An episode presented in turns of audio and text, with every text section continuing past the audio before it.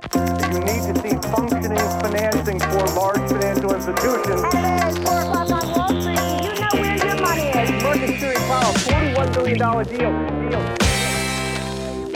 Välkommen tillbaka till del 2, nyckeltalsbonanza, börsdata och George. Om ni hugger in på den här på en gång och inte har lyssnat på del 1 så skulle jag vilja säga att jag rekommenderar att backa tillbaka och börja med del 1 för det här är en trilogi i två delar.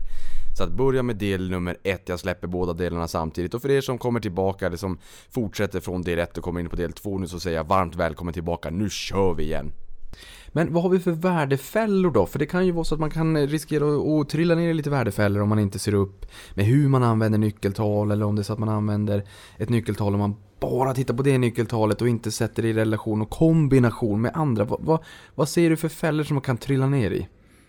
Alltså den största fällan är ju eget kapital. Eh, många kollar på bolag som har eh, låg värdering, hög andel eget kapital till bolagets börsvärde. Eh, dilemmat är väl att man inte kollar ett. Bolag som är lågvärderat har oftast eh, förluster eller dålig lönsamhet. Eller så har deras kvaliteten av tillgångarna är kanske inte så bra. Oftast är ju materiella tillgångar eller goodwill en stor post. Och goodwill är ju en eh, redovisningseffekt eh, efter förvärv. Så att oftast är det så att bolag som har väldigt eh, låg värdering i form av hög eh, PB. Så oftast är att när man tar bort, justerar efter immateriella tillgångar eller goodwill så är det negativt. Så plötsligt, är det, eller väldigt, plötsligt blir det väldigt högt värderat. Exempelvis om ett bolag som har 0,5 i PB, vilket betyder att bolaget är värd eh, du betalar för 50 öre men du får eh, en krona. Jo men precis, du betalar en krona för varje 50-öring. Jag vet SEB under finanskrisen, då var den PB 06 så du betalar 60 öre för varje en krona Mm. bokfört värde. Om det var det korrekta bokförda värdet och det där är ju alltid lite, ja sådär. Men, är- men när man lägger till goodwill, eller man justerar bort goodwill. Antingen kan det bli negativt eller att den siffran kan bli 2, 3, 4 uppåt. Det där, jag tycker att det där är ett jättebra tips och, och det är även som Mattias då, som var med i tidigare poddavsnitt, han pekar också på det där att man ska verkligen vara eh, noggrann med att se upp med, med goodwill-posten och det är inte roligt om det är så att det kommer kanske nedskrivningar för att man tycker att ja, hmm, de där goodwill-siffrorna var väl lite väl upplåsta, vi måste skriva ner och så helt plötsligt så antingen så är kapitalet utraderat eller så är det negativt som du säger och då är det ju inte så roligt. Eh, Så att det är jättebra tips att också titta på, inte bara eget kapital utan vad, vad utgör det egna kapitalet? Gå in i liksom anatomin och kika lite grann där. Och det är ju, vill man ta ytterligare ett steg så finns det en väldigt populär strategi som heter NetNet. Mm.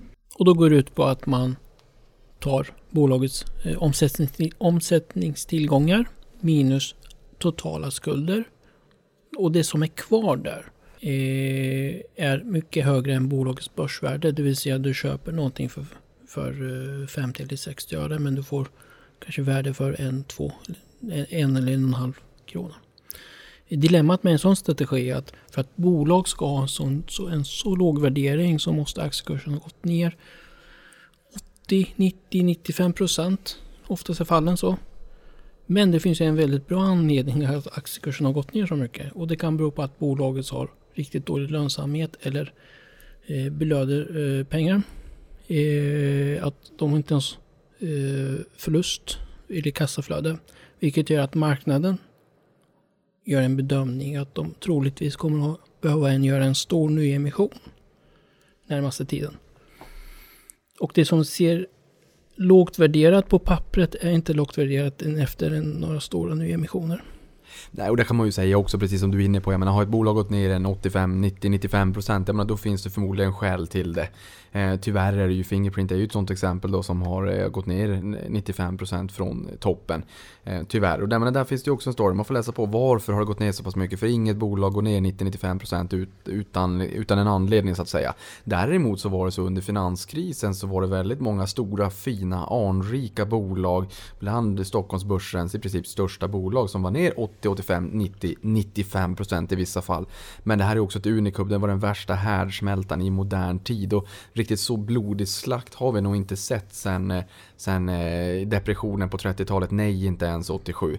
Det händer ju väldigt, väldigt sällan men där kunde man i princip köpa vad som helst och göra en fantastisk investering men man ska ju inte tro att bolag kommer att falla 85, 90, 95 procent i vanliga fall imorgon eller nästa vecka om det inte är någonting väldigt bolagsspecifikt. Eh, men, men sen är jag också lite nyfiken på det här med goodwill som du pratade om tidigare. Ge oss någon form av nyckel. Hur ska vi tänka då? Jag menar, vi, folk gillar ju nycklar, nyckeltal för att det är enkelt, det är smidigt, man behöver inte grotta ner sig i siffrorna. Utan man, man kan liksom, det blir mycket, mycket smidigare så att säga att värdera bolag sådär. Hur, hur, finns det något nyckeltal hos dig där man kan kika på goodwill-posten då i förhållande till eget kapital? Om man nu blir lite orolig att, att vissa bolag i portföljen kanske, eller om man, om man vill besikta portföljen. Så inget bolag man har, har en jättestor goodwill-post. Ja, då finns det ett nyckeltal som heter immateriella tillgångar. Eh, och då har vi under eh, skuldsättningen. Och då tar vi immateriella tillgångar i relation till bolagets totala eh, tillgångar för att få en procent. Hur stor andel av bolagets eh, goodwill utgör av bolagets tillgångar. Eh, Anledningen till immateriella tillgångar är för att eh, stor del immateriella tillgångar är oftast eh, goodwill-post. Behöver, behöver inte vara det, men oftast är det. Eh, tyvärr så bolagen rapporterar inte alltid sina goodwill i delårsrapporter och bokslut. Därför har vi valt visa det som eh, immateriella tillgångar. Och det där tycker jag också, det där är ett bra eh, medskick just det där när man är inne och kikar på kvartalsrapporterna då som du säger att vissa bolag väljer att faktiskt inte ens lägga med det här i i eh, kvartalsrapporterna. Så är det så att man vill kika goodwill in i årsredovisningen i sådana fall och kika där. Det blir en bättre siffra, då vet man att då finns där i alla fall helt enkelt. Eh, men sen är det ju så här också, det finns ju ett antal filtreringar på börsdata då som är baserade på eh, populära investeringsstrategier såsom The Magic Formula med Joel Greenblatt som Dagens Industri ibland skriver om, NetNet som du pratade om här nyligen, Graham som är eh, Warren Buffetts eh, lärofader. Eh, vilka, vad har du att säga om de här strategierna och vilka är populära? Vilken är din favorit? Ja, det populäraste strategin är ju Magic Formula. Eh, baserat på två nyckeltal. Eh, jag vet inte om jag ska säga att det är min favorit, men det är ju väldigt, väldigt enkelt att förstå. För att basera på två nyckeltal där man liksom väldigt enkelt förklarat att man tar bolag som har hög lönsamhet. Av de bolagen som har lönsamhet så försöker man hitta de som är lägst värderat. Väldigt eh, bra koncept. Dilemmat är väl att mång, eh, stor del av hela strategin baserat på ebit som finns i båda nyckeltalen. Eh, och rörelseresultat påverkar väldigt mycket hur ett bolag hamnar högt eller ner. Och där kan vi tidigare pratat om redovisningseffekter. Och där kan det komma en del redovisningseffekter. Eller vissa bolag tillfälligt, framförallt de mindre listorna kan få en kraftig ökning på eh, rörelseresultatet fast det inte är hållbart. Eh, det är det som gör att det blir väldigt känsligt för, för en sån strategi. Ja, och där, där, kanske man också får ha ett medskick att det finns ju ingen strategi som funkar till 100% men man kan ju gärna låta sig inspireras av dem och, och kika och, och, och, testa dem om man så vill så att säga. Och jag menar, jag vet att de här är populära eh, och den här som du tyckte kanske var lite mer åt favorithållet då med The Magic Formula, då är det ju Joel Greenblatt eh, med boken The Little Book That Beats the Market, eller Beats the Markets. Eh, och sen har vi uppföljaren The Little Book That Still Beats the Markets. Om det är så att antingen man vill köpa den eller om det är så att man vill gå på biblioteket och låna den. Då blir det ju lite billigare. Mm. Gratis så att säga. Kan man ju läsa den om man så vill och förstå den här. Och när man då läser boken och man tycker att det verkar vettigt. Ja då har man ju filtreringen på din sajt helt enkelt. Stämmer bra. Sen, sen har vi ju också tänkt att vi vill ju också skapa någonting förbättrade nyckeltal. Möjligheten att förbättra exempelvis Magic Formula om man vill. Och då har vi under screenen så har vi något knapp som heter strategier. Klickar man på det så får man ett förslag faktiskt på vilka ytterligare eh, förbättringar man skulle kunna lägga till eh, den grundläggande strategin. Det är som stabilitet fem år eller justeringar eller bolag som befinner sig i en positiv trend, momentum. Och sen, det är ju liksom ett tips, eh, inspirationskälla. Sen kan du själv på screenen ta fram strategi nyckeltalen och justera helt på eget eh, bevåg hur du vill göra. Ja, jag älskar det här att man har möjligheten att anpassa det där och jag menar momentumstrategier är ju något som är lite populärt i fondvärlden nu också. Jag menar eh, visualisera framför er att ni kastar upp en tennisboll i luften eh, och ni har en kraft och sen så går den upp, upp, upp och sen så kraften avtar ju och för er som är fysiker, eh, fysiker så är det ju vardagsmat. Sen så finns det ju ett tillfälle där den här bollen står helt stilla i luften och sen så börjar den ju vända ner igen. Och de här momentumstrategierna är ju rätt intressant att se. Vad, vad, vad finns det för momentum i bolagen? Vad är det för bo, vilka bolag lyckas öka försäljningen mest över tid? Year over year eller kvartal över kvartal? Och vilka lyckas höja marginalerna och vinsterna och allting? Och alla de här möjligheterna finns ju. Det är ju de bolagen man vill kanske äga. De som lyckas faktiskt vara sin egen lyckas med att öka både försäljning, marginaler och vinst över tid. Mm. Bra. Sen min, det kan jag också tillägga, min favorit är ju F-score. Det är en helt annan strategi. Eh, den stora skillnaden mellan F-score mot Magic Formula är att då är den baserad på nio nyckeltal. Och det är betydligt tuffare för ett mindre bolag, eller ett bolag överhuvudtaget, kunna hamna ganska högt på listan.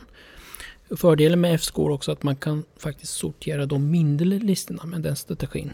Där Magic Formula inte skulle passa så bra. Nej, men det är bra och det finns ju ett antal olika här att grotta ner sig i. Så det finns ju en, rik flora. Och bara för att backa tillbaka där till, till tennisbollexemplet. Så, så i och med den här filtreringen då, strategin och momentumstrategin så vill man ju inte köpa ett bolag där tennisbollen befinner sig i luften vid det högsta läget. Där hastigheten stannar av och där den börjar vika neråt igen. Man, och med det sagt i den finansiella världen där försäljningen börjar vika, marginalerna går neråt och, och vinsterna faller. Eh, så det är det som är lite extra spännande just med momentumstrategierna. Vilka bolag har vind i seglen? Eh, men om vi går vidare då, om vi går vidare på de vettigaste nyckeltalen att kombinera om man vill plocka lite lösviktsgodis själv. Nu har man lyssnat kring strategierna här, man kanske har kikat på dem, man tycker att det är lite intressant, man får inspiration, men man vill pröva sina egna vingar. Man vill gå in i eran, i eran screening, men vad tycker du, om vi tar nybörjarfas, vilka nyckeltal eller multiplar eh, är vettigt att välja in i en screening? Till att börja med så att säga. Ja, det beror lite på vad det är för strategi man eh, är ute efter. Men jag kan ta några exempel som jag gillar. Vill man hitta exempelvis generellt bra, stabila, eh, fundamentalt starka bolag lite snabbt filtrera i framförallt mindre listor eller nya länder. Då kan man ha välja vinst per aktie och då filtrerar man som noll som lägst för att hitta bara bolag som har en vinst. Eh, det är utdelning där också lägga ett nolla för att hitta bolag som delar pengar. Eh, sen kan man också lägga till ytterligare som vi kallar för vinststabilitet och utdelningsstabilitet. Eh, de här finns under strategikategorin. Eh, kategorin. och tanken är väl att man kan välja tre år och hitta bolag som alltid har haft vinst och utdelning senaste tre åren. Eh, för att hitta liksom, som eh, förstärka den eh, styrkan. Och man kan lägga till avkastning på totalkapital som lägst 10% Och kan man lägga till ett ytterligare nyckeltal operativ kassaflöde med noll som lägst värde för att hitta bolag som har ett positivt kassaflöde. Det är ju liksom en väldigt enkel men väldigt effektivt nyckeltal för att hitta bra bolag. Eh, ett annat strategi kan vara utdelningsstrategi. Mm, där kan man ha, vi har redan en utdelningsstrategi eh, i färdig i screenen under strategier. Man ska kunna välja den. Och den har ju allt ifrån eh, 0 till 11 poäng. Så kan man liksom lägga ett högt filter på 7 kanske. Sen kan man kan välja ordinar, ordinarie direktavkastning och ett färdigt nyckeltal. Där vi tar bort extra utdelningen. Eh, där kan man ha allt ifrån 3 till 9 procent för att hitta bra bolag med hög direktavkastning. Eh, utdelningsandel där den inte ska överstiga 95 procent. Vinsttillväxt och omsättningstillväxt vill man också gärna ha där. Och kan man också lägga till fritt kassaflöde eller operativ kassaflöde, ännu bättre. Ja, för de vill vi också ha. För det har vi lärt oss här i podden, när du gav oss exempel på H&M så där, den är vi helt insålda på. Mm. Sen finns det ett annat exempel där man vill också hitta bolag som troligtvis kan göra en ganska stor utdelning närmaste tiden. Och då kan man lägga till kassa. Under lönsamhet så har vi ett nyckeltal som heter kassaprocent. Eller under balansräkningen. Och där kan man se hur stor andel av bolaget eh, kassa utgör av totala tillgångar. Och sen kan man lägga till nettoskuldsättning. Man vill ha att nettoskuldsättningen ska också vara eh, att det ska vara ett eh, minusvärde, det vill säga att det ska vara ett nettokassa. Sen kan man lägga till fritt kassaflöde. Så att de, de tre kombinationerna att, att bolaget har ett stor andel kassa, eh, nettokassa och hög andel fritt kassaflöde ge- betyder att bolaget troligtvis måste ge en extra utdelning, göra förvärv eller återköp. Det här tycker jag är ett jättebra exempel för det här, just det här med om bolaget har en hög andel kassa, det säger ju mig två saker. Antingen så kanske man har sålt av en tillgång, vi kan ta Cloetta som exempel igen, man sålde av Italien, man fick in extra pengar. Jaha, om man inte kan sätta de där pengarna i arbete då är det oansvarigt att behålla dem i bolaget, då delar man ut. Men i och med att det där blir en, en engångseffekt, man, man kan ju inte sälja av Italienverksamheten varje år, för när det är sålt då är det sålt. Eh, och då, om man då inte vet hur man ska sätta dem i arbete, men då, gör man, då ger man ju en extra utdelning. Och anledningen till varför det är en extra utdelning, för den är ju inte, det är ju inte rimligt att säga att det här kommer ju vara det nya normala, vi kommer dela ut så här mycket pengar varje år. För att det, det poppar bara inte upp en ny försäljningslikvid varje år så att säga. Så att få, att få bort det här äh, extra utdelningar, för, för jag vet att det är många som kan titta på vad är direktavkastningen på ett bolag? Ah, det är jättehögt och sen så missar man lite grann att det är en extra utdelning. Kinnevik gjorde det när man sålde Avito.ru i Ryssland, Handelsbanken brukar göra extra utdelningar. Där kan det ju vara lite grann så att de har gjort det i flera år, då undrar man är det en extra utdelning eller är det en ordinarie utdelning men där man är lite defensiv och rädd och kallar det för extra utdelning för att kunna kapa det utan någon ska bli sur. Men antingen då man har sålt någonting och inte behöver pengarna och ger en extra utdelning eller att man kanske nyss har gjort en nyemission, kan det inte vara så också George? Om man nyss har tagit in pengarna så att säga. Så att det kan ju vara en jättebra screening för ah, hitta bolag så får man kanske grotta vidare lite grann varför, de, varför det är så stor kassaandel. Ja, exakt. Det är, det är också en jättebra eh, punkt där. Bo, förhoppningsbolag som gör nyemission lever på nyemission. Som har varken eh, lönsam, affärsmodell. ja, det, varken har lönsamhet eller kassaflöde. Har väldigt, väldigt fina balansräkningar och stort kassa. Och det beror på att liksom, det kommer från aktieägarna. Eh, för att ingen bank lånar till dessa bolag. Nej, precis. men, men vad har du för, har, har du några vettiga eh, ytterligare då? För några ytterligare exempel? Ja, vi skulle kunna ta tillväxt. Och där är ju liksom omsättning, omsättningstillväxt. Bra startpunkt som vi pratade om tidigare. Eh, marginaler, gärna lägga till eh, eh, rörelsemarginal, eh, vinstmarginal. Dessutom marginaltillväxt också viktigt. Vi vill gärna ha stabil marginaltillväxt eller att marginalen inte går ner. Och då skulle man kunna välja en eh, rörelsemarginal och välja allt från 1 till 3 år. Och lägga filter som 0 som lägst eh, i både 1 och 3 år. Och då hittar man bara bolag som ändå har eh, haft positiv marginaltillväxt. Ja, för det där filtret, då kan man kanske också hitta de här bolagen i tillväxtfas. Det kostar mycket pengar att växa. Det pratar du inte minst om när man, man eh, binder varulager och allt vad det är, rörelsekapitalet stiger och sådär. Men om man kan då via det här filtret hitta bolag som är i en tillväxtresa, man är ett litet barn, man ska växa organiskt och bli stor och stark. Ehm, och, och kunna komma in där då, både när försäljningen då växer men även när marginalerna börjar trenda uppåt och vinsten börjar stiga. För det kommer ju ofta till en fas i ett bolag där man säger att Ja, från början då är det tillväxt at any cost. Och sen blir det så här, nu fokuserar vi på lönsam tillväxt. Och där vill man ju komma in liksom, man börjar fokusera på lönsam tillväxt. När vinsten börjar komma in, det blir som ebb och flod. Eh, då börjar floden komma tillbaka och floden lyfter ju alla båtar över tid. Men, men som vi sa exemplet Nibe Axfood Mm. så får man gärna lägga till eh, tillväxt på eh, avkastning på totalkapital eller avkastning på eget kapital. Man kan faktiskt välja ett nyckeltal. Eh, antingen avkastning på totalkapital, ROA, eller avkastning på eget kapital, ROE. Och välja 1 till 3 år. Och där finns man kan välja tillväxt. Så att man vill gärna också hitta bolag som inte bara växer marginalsmässigt utan växer effektivitet. Genom att eh, avkastningen i totalkapital växer. Jo, det är lite intressant för tar man avkastning på totalkapital, jag menar den rentabilitets, det, det räntabilitetsmåttet är ju lite mera ärligt om man så säger för att du kan ju, eh, ROE eller räntabiliteten på det egna kapitalet kan ju boostas om det är så att du, att du höjer belåningen, skuldsättningen i bolaget helt enkelt. Eh, och, och för de som undrar på det, det, det, jag vet att vi har dragit det här exemplet tidigare, men snabbt bara. Eh, har du en bostad eh, som är värd en miljon och sen så går den upp 10% och det är 100 000, eh, men 100 000 på din miljon om du betalar allt själv, det är 10%. Men om det är så att du har en 50% i belåningsgrad på den där, alltså du går in med 500 000 själv och sen så lånar du 500 000 från banken. Då kommer ju 100 000 i värdetillväxt på bostaden vara 20% på din halva miljon. Allt annat lika utan att räkna med räntekostnaden då. Och det är det jag menar med så att säga ROE eller räntabiliteten på det egna kapitalet. Det kan ju bli lite boostas, boostat då för att man, man väljer att ha en ganska hög belåning. Men där skjuter du med ROA, eh, return on, on assets, alltså räntabiliteten på, på tillgångarna allt som allt och inte bara på egna kapitalet. Och det är, en bra, det det är ett bra mått att ha med sig. För då bryr man sig ju inte hur det är finansierat, om det är skuld eller eget kapital. Bra. Det, ja, det är därför jag också gillar eh, ROA. Eh, eller jag gillar, gillar, men jag gillar jämföra både och. För att då, då vet man skiljer sig väldigt mycket mellan dessa två nyckeltal. Vet du att det är skuldsättning inblandat i det. Är kanske inte att man gillar utan det är kanske mer snarare så att det är lite grann som när man var liten. Man vill ju äta den goda maten så vill man inte äta massa sallad.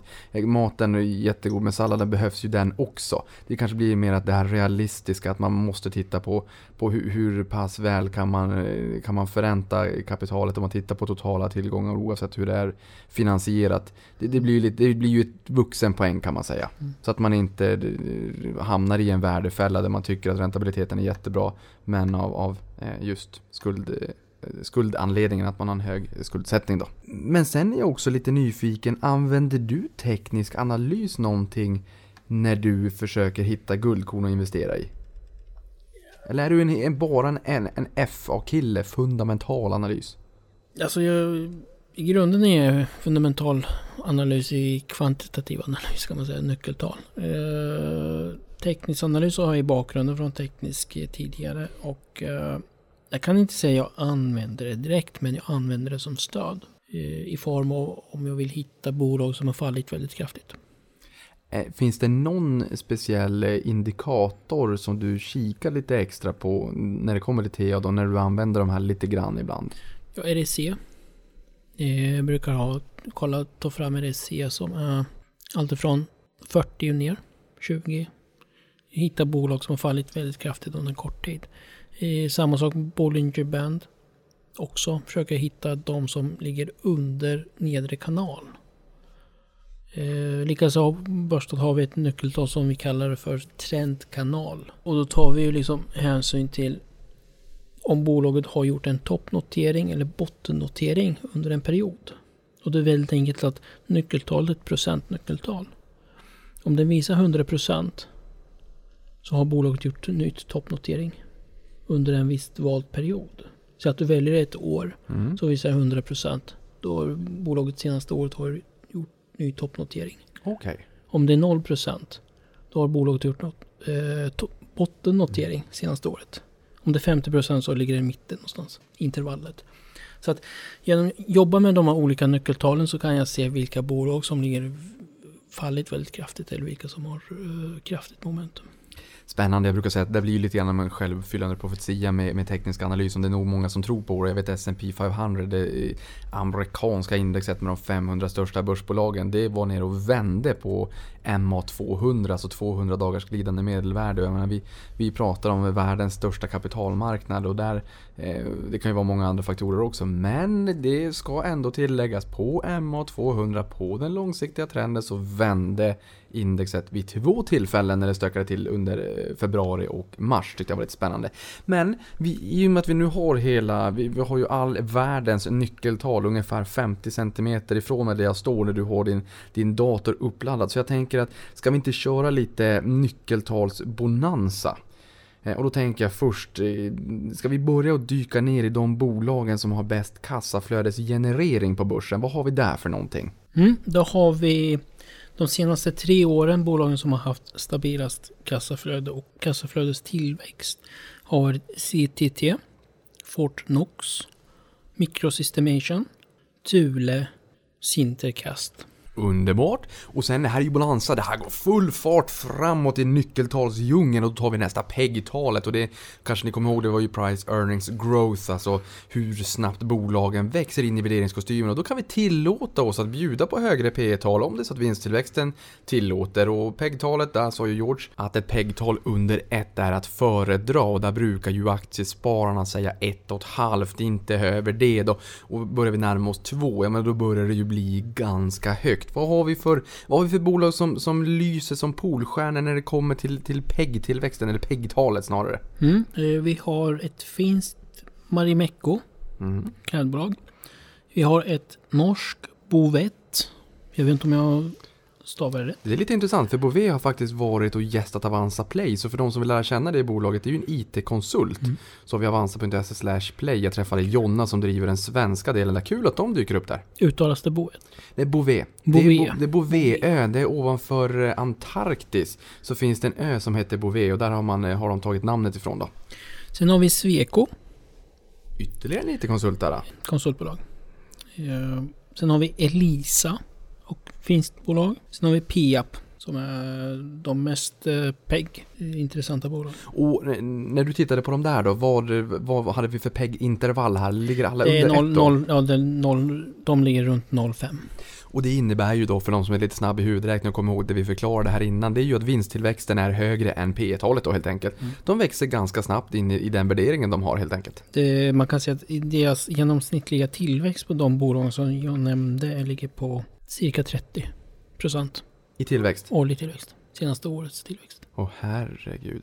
Ja, det är ju bra mycket bättre än eh, BNP som växer. Även fast svensk BNP växer på ganska bra just nu så är det ju, det är ju det är typ 10, 11, 12 gånger mer. Så de växer på ganska fint. Sen har vi ju också det här nyckeltalet du har pratat om, ROA. Alltså eh, räntabiliteten på totalt kapital. Då, vad har vi för bolag som står ut där och vad är det lägsta nivån man ska ha, tycker du? Ja, där ska man ska ha 10 procent som lägsta nivå. Och de som ligger högst ligger ju mellan 40 till eh, 20 procent. Väldigt höga avkast, lönsamhetsmarginaler. Eh, eller avkastningsnivåer. Eh, den första som lyser är Net Entertainment. Eh, sen har vi något som heter Coloplast, danskt bolag. Ett konsultbolag igen, SIR. Eh, sen kommer Microsystemation igen. Och sen kommer Dedicare. Och ett annat intressant bolag är Nilörgruppen. Och slutligen hamnar en eh, Lovisa-gruvan. Jag tror den eh, enda lönsamma gruvbolag vi har i Sverige tror jag. Små gruvbolag. Ja, vi har lite jobbigt track record i Sverige där. Typ i lite grann där jag kommer ifrån uppe i de norrländska trakterna. Men det där var ju roliga nyckeltal. Ja, exempelvis Fenix och Go- Garo som jag nämnde tidigare också ligger ganska högt där. Bra, kul. Det är, eh, Phoenix Outdoor ska jag försöka få in den här podden också. Det här var väldigt roligt att lyssna till den familjestoryn bakom bolaget. Men roliga nyckeltal. Sen går vi på något nyckeltal som kanske inte är lika roligt. Det är lite mer alarmerande när vi pratar om att man inte ska ha för hög goodwill-post. Vilka bolag är det som har högst andel goodwill?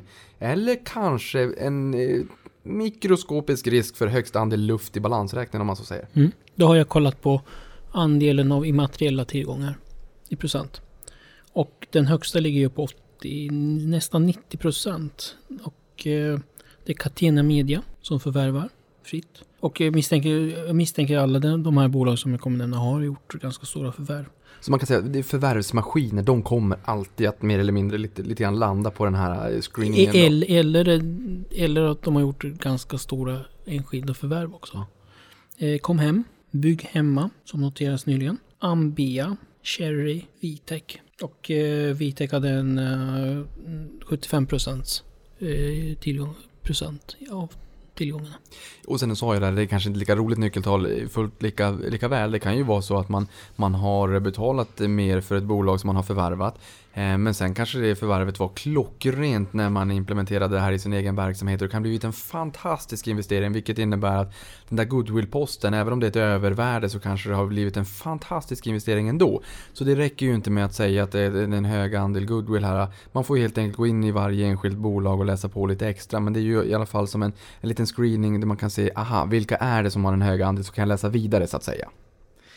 Men om vi går vidare på nästa då. Utdelningstillväxt. Man sparar det godaste till sist. Det är många som är lite nyfikna på det, det vet jag ju.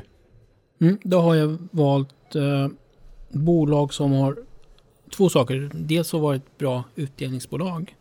Sen har jag valt på fem år och tagit inte utdelning utan ordinarie utdelning. Där man eh, tar bort eh, extra utdelningen för att få en mer rättvis utdelningstillväxt. Eh, och där Bit Bitum, ett finskt bolag, hamnar väldigt högt. Sen kommer NGS, konsultbolag. Nobia, Backafrost, det tror det är laxodlare. Jajamän. Eh, Kinred, Vitrolife, Net Entertainment, Goro och så sen kommer Kopparbergs. Sen kommer Kopparbergs. Ha, ja, det där var de bolagen som har lyckats höja utdelningen eh, allra finast, alltså utdelningstillväxten och det är det vi brukar kalla för löneförhöjning i portföljen. Lönen kanske växer 2% om året och portföljen växer betydligt mycket snabbare än så. Storbolagen i Sverige i år lyckades höja utdelningen i snitt med 22% vilket är typ 10 gånger mer. Och dessa bolag hade en utdelningstillväxt mellan eh, 40 till 100 procent årligen. Åh herregud! Fast det pratar vi om fem år då. Jo, jo precis. Det är mycket hinner ju hända på fem år.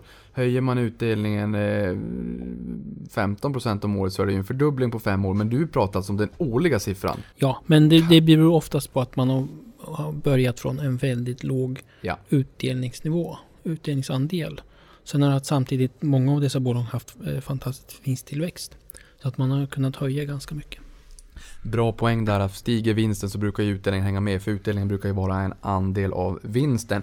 Stort tack för de nyckeltalen George. Jag tror att nu går vi vidare på för att avsluta och runda av li lite mer mjukare frågor. Och då tänkte jag, jag är ju lite nyfiken på, finns det några investerare eller företagsledare som du ser upp till när det kommer till investeringar? Förutom nyckeltalens värde, strängt kalkylerande, kvantifierade nyckeltalslandskapet. Vad finns det människor av kött och blod? Ja, jag, jag, vet inte, jag vet inte om jag har um, mer uh, nyckeltalsmänniska än uh, analys. Men Jag vet att du- Fredrik Lundberg i alla fall. Mm. Ligger högt på listan. Fredrik Lundberg. Mm. Sen vet jag, i och med att du också befinner dig i Twitterflödet ofta, eh, alltid, eh, så vet jag ju att du satt med en påse godis och lite Kopparbergscider eh, och tittade på Warren Buffetts Mm. bolagsstämma som streamades här för några år sedan. Jag kommer inte ihåg om det var i fjol eller förrfjol. Var det förfjol? Förfjol. Så att där har vi också någon som båda, båda delar med spänningen av att ändå följa med lite grann i alla Ja fall. men då, då ska man nämna eh, Warren Buffett och Peter Lynch är ju. Det är ju absolut favoriten. Och Peter Lynch, för de som inte har läst One Up on Wall Street, han har skrivit flera böcker, köp den, den är jättebra. Och det spelar mig osökt in som om jag hade haft insiderinformation på nästa fråga och det är ju några, har du några böcker att rekommendera? Eh, som ny, helt nybörjare så skulle jag rekommendera Investera som Mästarna. Eh, ett bok som handlar om från existensen till Soros och där får man se ett 20-tal investerare och traders och deras historier. Eh, hur de har lyckats eller hur de har misslyckats. Väldigt inspirerande bok. Samtidigt man får en snabb översikt vad det är för stilar det finns där ute. Väldigt, väldigt bra bok. Ja, man brukar säga att det finns ju lika många investeringsfilosofier som investerare, så där får man nog ganska bra med inspiration i den där boken. Den finns i min bokhylla också. Kul! En av en bok har jag lyckats pricka här då. En- Den har jag. Eh, medel, de som, är, ja, medel, de som kan lite så ska jag rekommendera Peter Lynch One Up eh, Wall Street som du nämnde. Eh, återigen väldigt bra bok som handlar, tar upp både värdeinvestering och tillväxtinvestering. Eh, många bra stories, aktier, tips, nyckeltal och eh, värderingsmetoder som Peter tar upp. Jo, där vill jag också säga att man kanske står jo men den där är lite för avancerad för mig. Ja, men läs den och den, man, man, får liksom, man får energi av den tycker jag. Den är skriven på ett bra och roligt sätt också. Så att två av två bockar. Mm. Och eh, för de som är finsmakare här skulle jag rekommendera Warren Buffetts, jag kallar det för Warren Buffetts egen bok. Det är samling av uh, Berkshire Hathaways uh, ägar, aktieägarbrev som han har skrivit uh, alla åren och den heter The Essays of the Warren Buffett. Bra tips, där kan jag säga att jag fick två av tre bockar för den har jag inte. Men däremot det jag har, jag har ju ett litet arkiv hemma i, i, mitt, i molnet så att säga och där har jag sparat ner alla aktieägarbrev som Warren Buffett någonsin har publicerat. Jag också. Du, det ante mig. Jag förväntar mig ingenting mindre. Och för er som vill ha dem där, gå in på berkshirehathaway.com så annual letter to shareholders kan ni gå in på så kan ni tanka ner alla pdf-er sen begynnelsen helt enkelt. Det rekommenderas. Tre bra boktips George. Och jag gläder mig att du, att du lägger upp dem på efter kunskapsnivå också så har vi lite grann en small, medium och large. Eller enkel, medium och avancerad. Men vad finns det för spännande bolag i övriga Norden då? Vi har ju pratat lite grann om, om övriga bolag eh, till och från här under podden. Men, men nu när du gör din egen screening, vad hittar du för, eh, för bra bolag i våra grannländer? Jag tycker det är en land som underskattats väldigt mycket. Eh, och det är Finland. Eh, av någon anledning Norge är väldigt lockande av alla ol oljebolag och nu är lockande på grund av fiskebolag, eh, laxodlare. Eh, medan Danmark är, har vissa stora bolag som lockar. Eh, men Finland av någon anledning alltid varit det minst intressanta. Jag tror av våra användare, eller den, den uppfattningen jag får. Och jag förstår inte varför det är sådär riktigt heller. Nej, jag, jag vet inte heller. Men, men det som är intressant med Finland är att de har en rejäl diversifierad bransch. Eh, och de har kvalitet på sina rapporter. Eh, I jämförelse med Finland med Norge och Danmark så tycker jag Finland har betydligt högre klass på sin rapportering. Kvalitet på information. Dessutom de har betydligt fler andel av bra bolag. Dessutom är för tidigare eh, eh, de har varit väldigt lågvärderade också. Nu har de sista tiden gått upp. Men jag skulle kunna ta upp några intressanta bolag från Finland. Eh, det ena Kotte Pizza. Den, Finlands största pizzakedja. Ja, det är väldigt intressant. Är, sen har vi Sidley Solutions. Det är en konsultbolag. Som har väldigt fina nyckeltal. Sen har vi Fondia. Mm. Det, och det som är intressant med den, det jag tror det enda juristkonsultbolaget eh, som är börsnoterad. Jag känner inte någon annan börsnoterad jurist.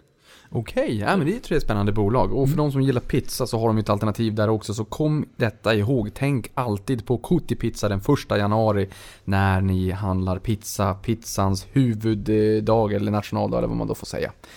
Ehm, så det är tre bolag i Finland och uppenbarligen så tycker du att den finska marknaden är spännande. Och är det så att man, eh, ja vi har ju inte riktigt någon förståelse för varför finnarna inte riktigt har fått samma kärlek de senaste åren. De har ju en rätt stor verkstadssektor också. Jag tycker ibland så är ju Investor där också och harvar lite grann i de finländska bolagen.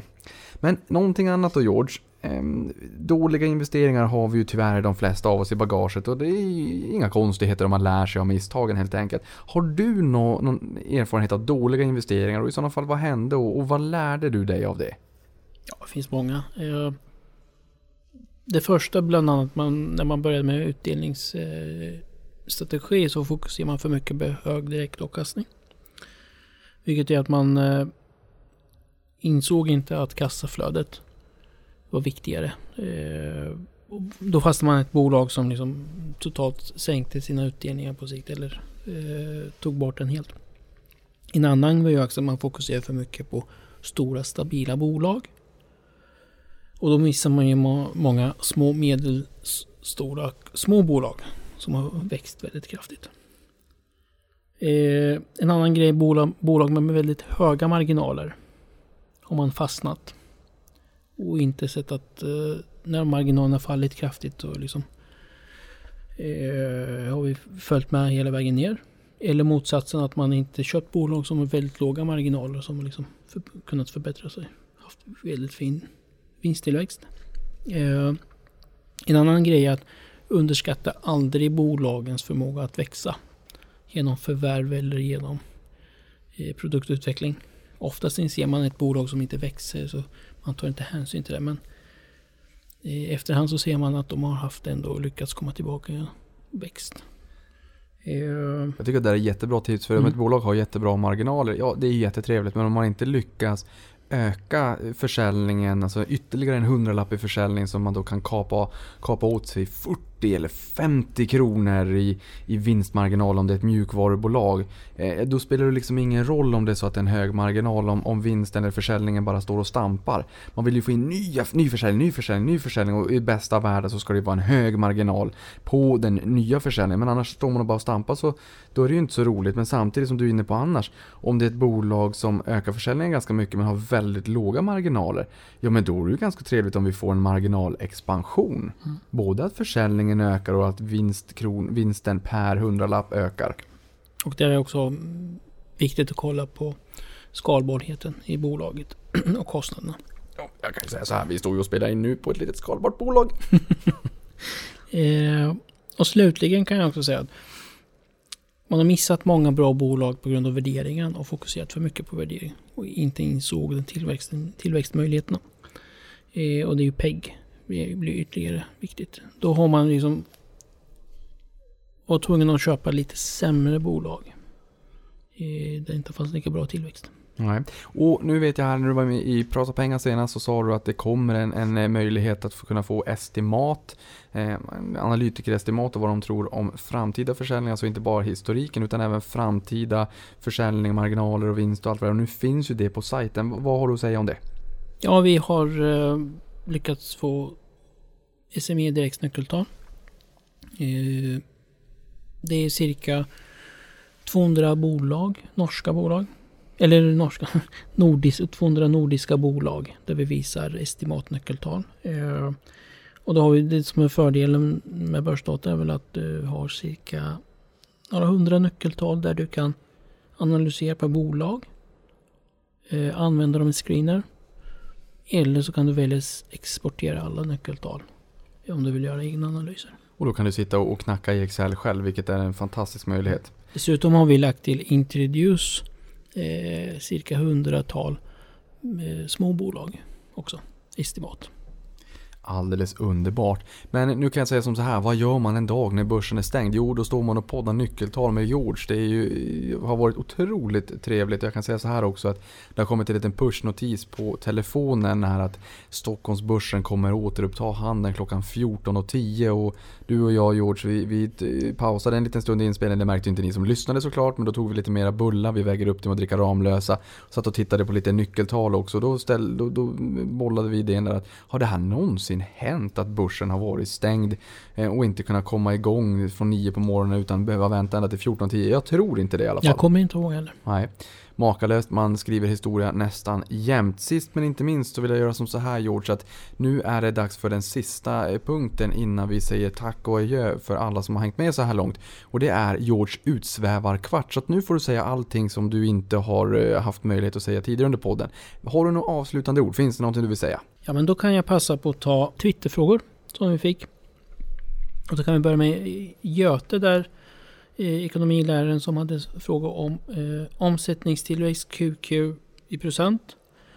Och när eh, finns en möjlighet att ladda ner eh, ett Excel. Och där kan man säga kvartal över kvartal då, alltså ja. Q för quarter. Det är så att under, fram till, un, före sommaren hoppas jag, eller under sommaren så kommer vi erbjuda alla nyckeltal och nyckeltalhistorik i screener och exporttjänsten. Då ska man kunna ha all historik på kvartal, rullande och helår. Och man laddar ner allting till Excel och exporterar till, eh, eller screena eller exportera till Excel. Vilket gör att du kommer ha möjligheten att göra alla möjliga kombinationer. Eh, nästa fråga Niklas där eh, Aldén om, om amerikanska aktier. De kommer. Vi har lovat tidigare att vi skulle ha 100 största bolagen och sen 500 S&P. Eh, jag kan säga att under året kommer men jag vet inte när.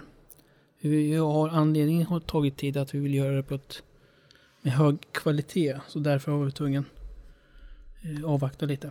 Sen nästa eh, fråga är process och kvaliteten på datan och jag misstänker det har att göra mer med redovisningseffekter. Och det är någonting jag och eh, Niklas har pratat om det tidigare och börsdata behöver mer visa fler versioner av nyckeltal. Nu ska jag inte gå in på det men Förhoppningsvis någonting vi kan förbättra längre fram. Eh, mobilstatistik eh, Spotify frågar efter mobilversion. Eh, ja, vi, vi ser över det och troligtvis så blir det en hemsida som är anpassat efter mobil. Däremot accesscreenen kan du använda med mobilen. Eh, för att den är mobilanpassad, det vill säga att du kan använda genom att scrolla fram och tillbaka. Men det går att använda all, alla funktioner i screenen på bilen utan problem. Eh, Lena frågar efter hur hon ska hitta trendande kvalitetsaktier. Och då är det man kan kombinera olika sökfunktioner genom fundamentala nyckeltal och tekniska nyckeltal. Det jag skulle rekommendera är ju inom fundamentala så kan man använda knappen, strategiknappen på screenen och välja kategorin tillväxt. Där har man fyra olika tillväxtkategorier.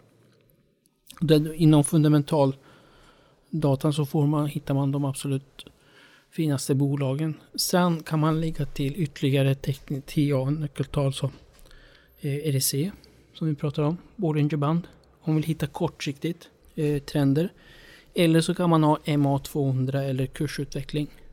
Om man vill ha eh, längre eh, trend, hitta de längre trenderna. Sen vi har också något som heter relativ kursutveckling, det vill säga att man utvecklingen tar hänsyn till eh, OMX-index. Eh, Sebastian frågar efter hur man värderar bolag, det har vi redan tagit upp. Ja men då så, då verkar det som att vi har tömt frågelådan helt enkelt. Vi har ju fått in ett, en, ett bra gäng med frågor inför podden och som du säger, många av de här har vi faktiskt lyckats svara på under eh, tiden också. För det här är ju, det är ju dubbel avsnitt så att vi har ju pratat riktigt mycket nyckeltal.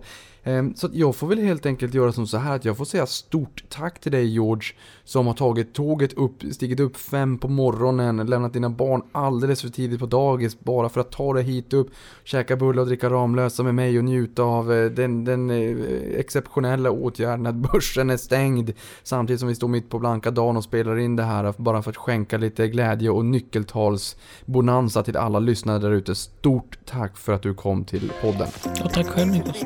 Det här får vi göra om igen helt enkelt. Och stort tack för att ni har lyssnat på det här och hängt ut hela tiden båda avsnitten. Tack för oss.